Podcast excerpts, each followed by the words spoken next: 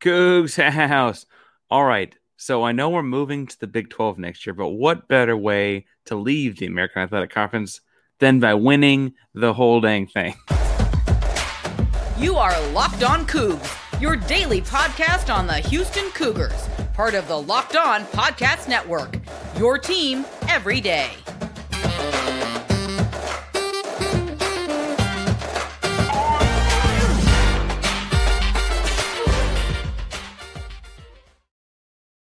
Welcome to Locked On Coogs, daily podcast about your Houston Cougars. I'm your host, Houston born teacher and coach, Parker Ainsworth, here to break down all things Coogs. If you're a U of H fan or just a hater who came to step by, please be sure to subscribe down below. That way we get the latest on the Coogs into your news feed each and every day. We appreciate you making Locked On Coogs your first listen of the day. Welcome back to the YouTube channel. It's good to see you again. Uh, remember, we're giving away something every 250 subscribers. At 750, we're giving away a Galen Robinson designed uh, Letterman jacket. I'm like motioning putting a jacket on for the audio audience. Um, so go to YouTube, hit subscribe.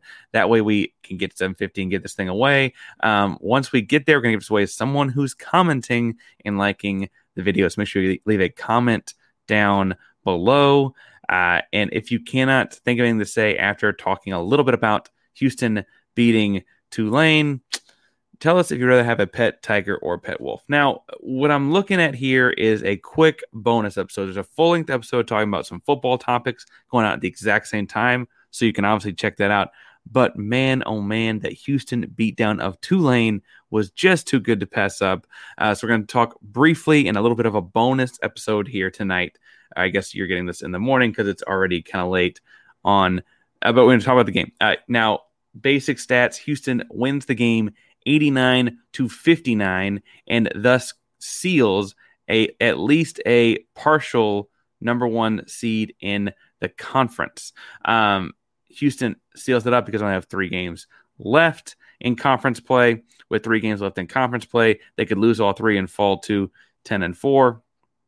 Uh, that 10 and 4 in conference play would be tied with Memphis and Tulane. Tulane beat Memphis twice. Houston has now beaten Tulane twice, and so all of those things roll out. Where the game on Tuesday, the game on Wednesday night was a game to see if Houston could officially claim first place, at least a share of it in the regular season uh, going in. They won 89 to 59, and man, oh man, when it started rolling, it started rolling. Uh, lots of things to shake the cap off at this one too. Great, great performances across the board from a number of different Coogs. Um, we have to start the show though with J'Wan Roberts. J'Wan Roberts had not scored 20 points in a basketball game in college until last Sunday. That's he had played 89 college games before scoring 20 points, setting his own career high on Sunday against Memphis. He then waited a few days and broke that by scoring 26 against Tulane on Wednesday night, 26 points on just 10 field goals. Uh, he also added, you know, eight or nine from the free throw line, had seven rebounds of his own.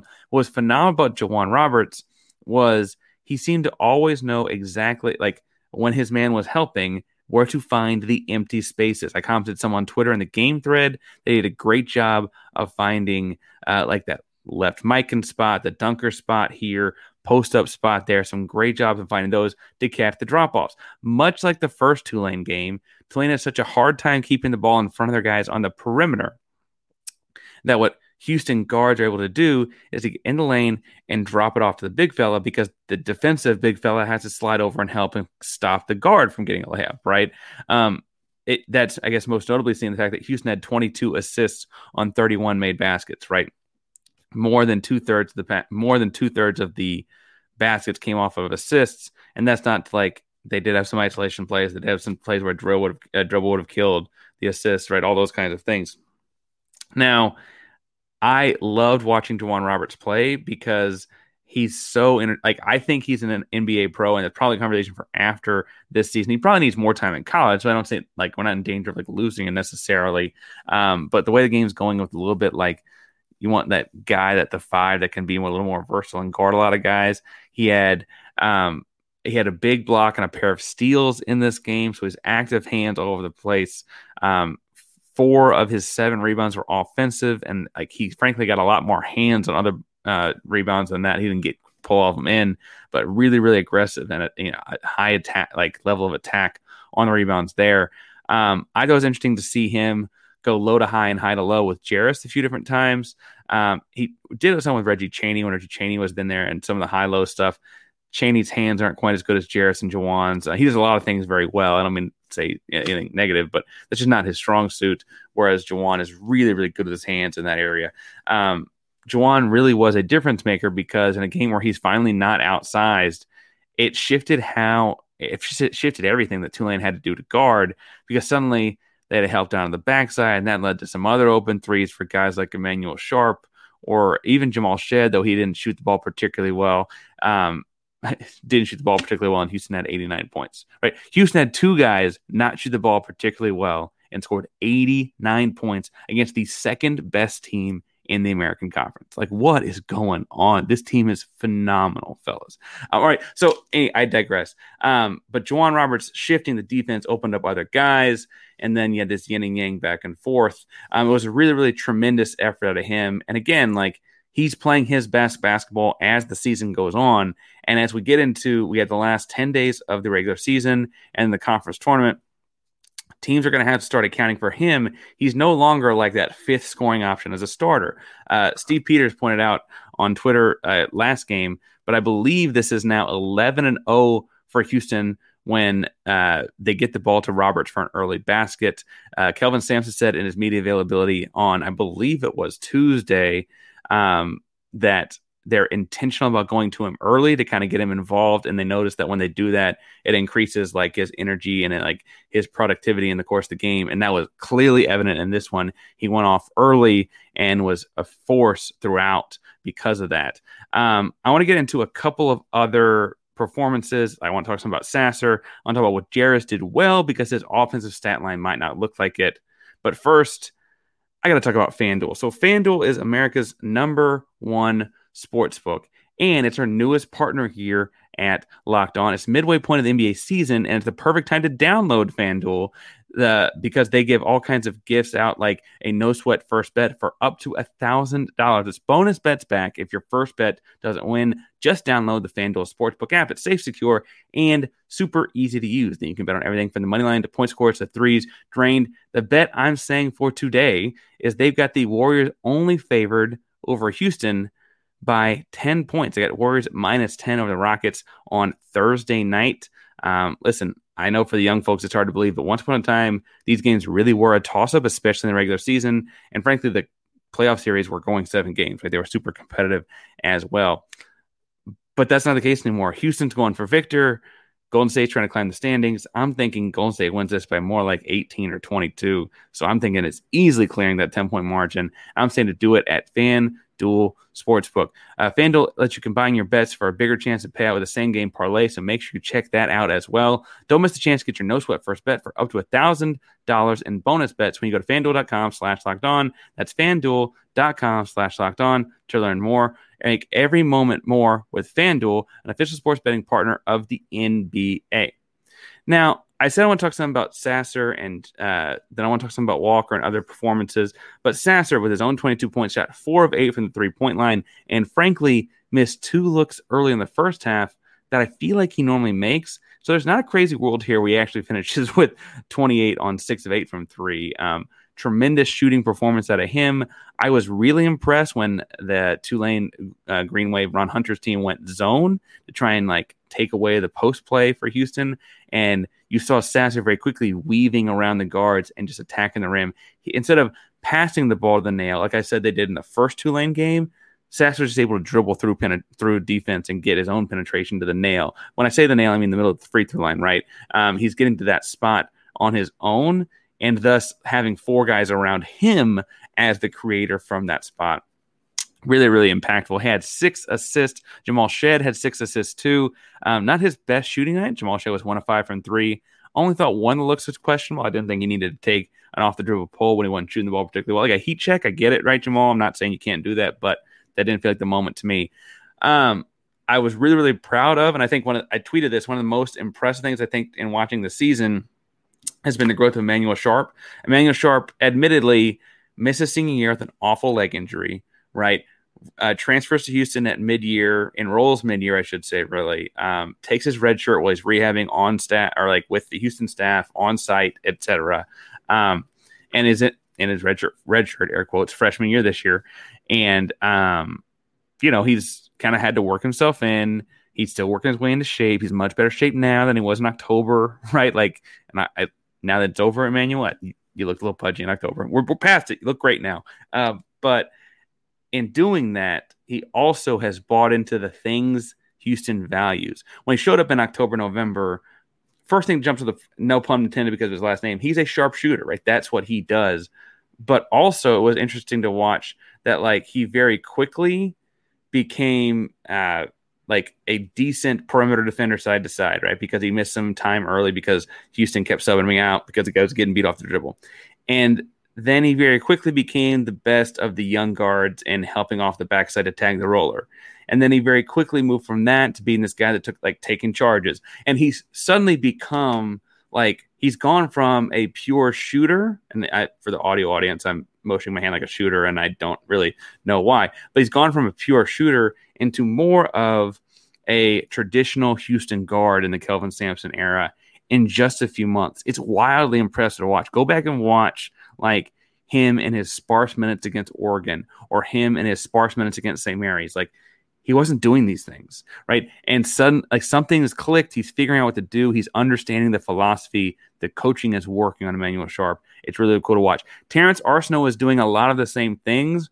His offensive game isn't quite catching up to him. I've seen Arceneaux in high school at Beaumont United shoot the ball tremendously well. He is a scorer. His offensive game is in a little bit of a lull right? He will be there. There's a reason he's as ranked as high as recruit as he is. And frankly, NBA scouts will tell you he's still a second round pick if he went out today, right? Like he's that kind of a guy. He's just having a spot with his offense. He's picking up some of the same things defensively. The reason Sampson's going with Sharp more is Sharp's offense is not in the low right now, right? Um, there will be an important Arceneaux moment in March. I don't know if it'll be in the American tournament, the opening round, whatever. There will be an important Arceneaux moment in March. I just got this feeling he's got that gamer in him but for now, it's been really, really fun to watch Manny Sharp going to that guy.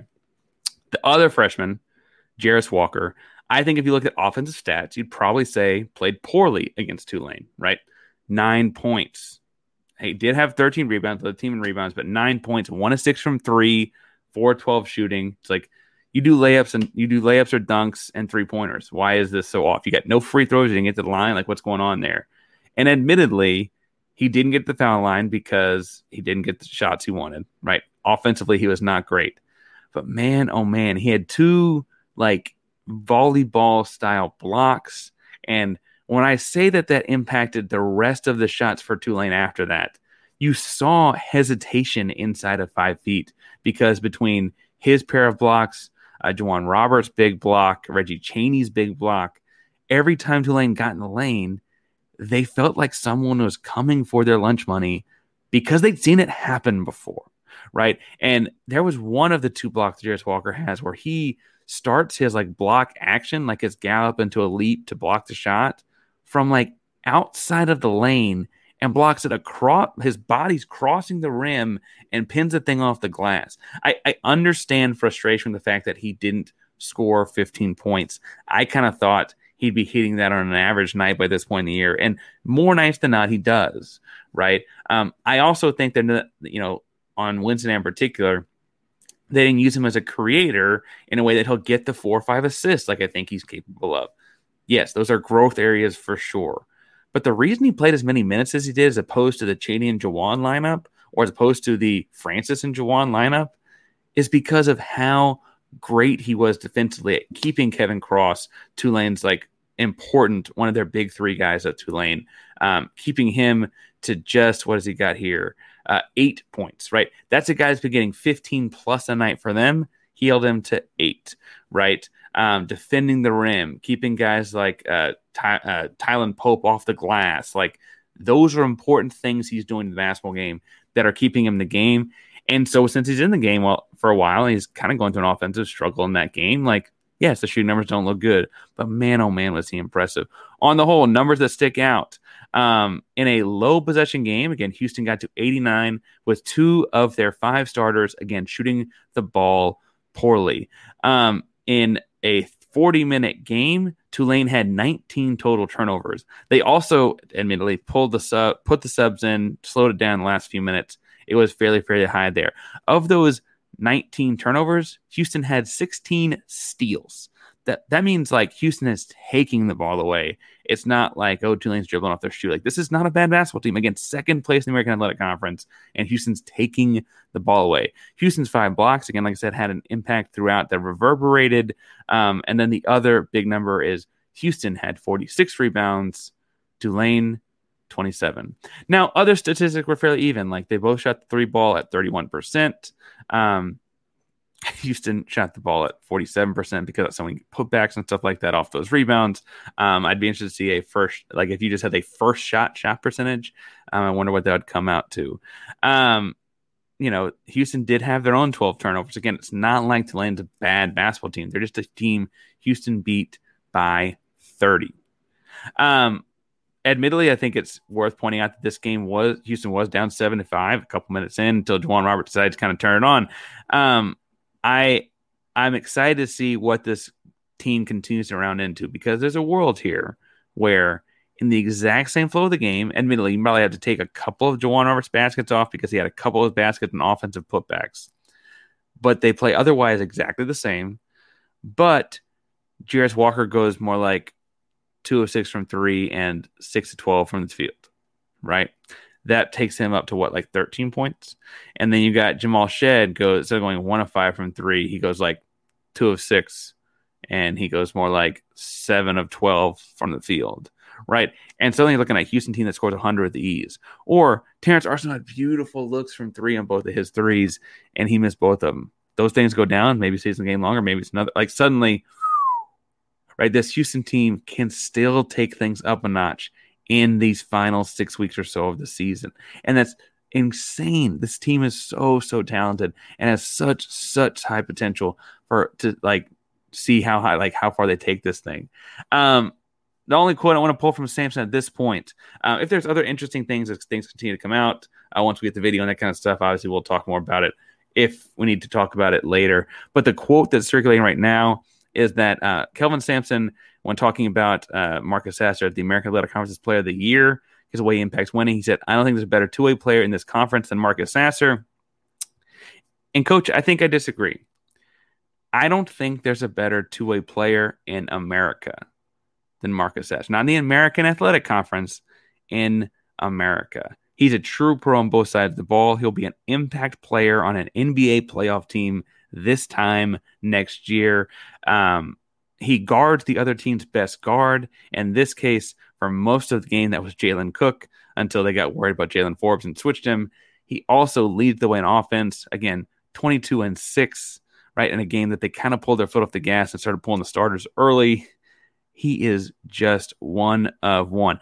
As a fan held up, as a fan held up a sign and pointed out to the rest of America during the telecast the road to the Final Four might just be a little over five and a half miles from Third Ward to NRG. We'll be following it all year long here at Locked On Coogs. Make sure to subscribe down below. You can follow me on Twitter at Painsworth512, P A I N S W R T H 512 for all your social media.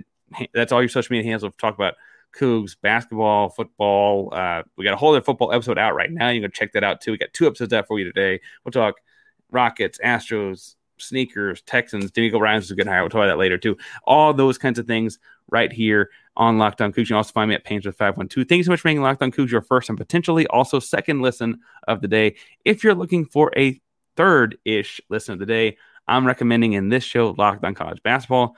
They're doing a great job covering all of the chaos in Alabama, the constant shakeup at the top of the polls, and more. So make sure to check out Andy and Isaac over there.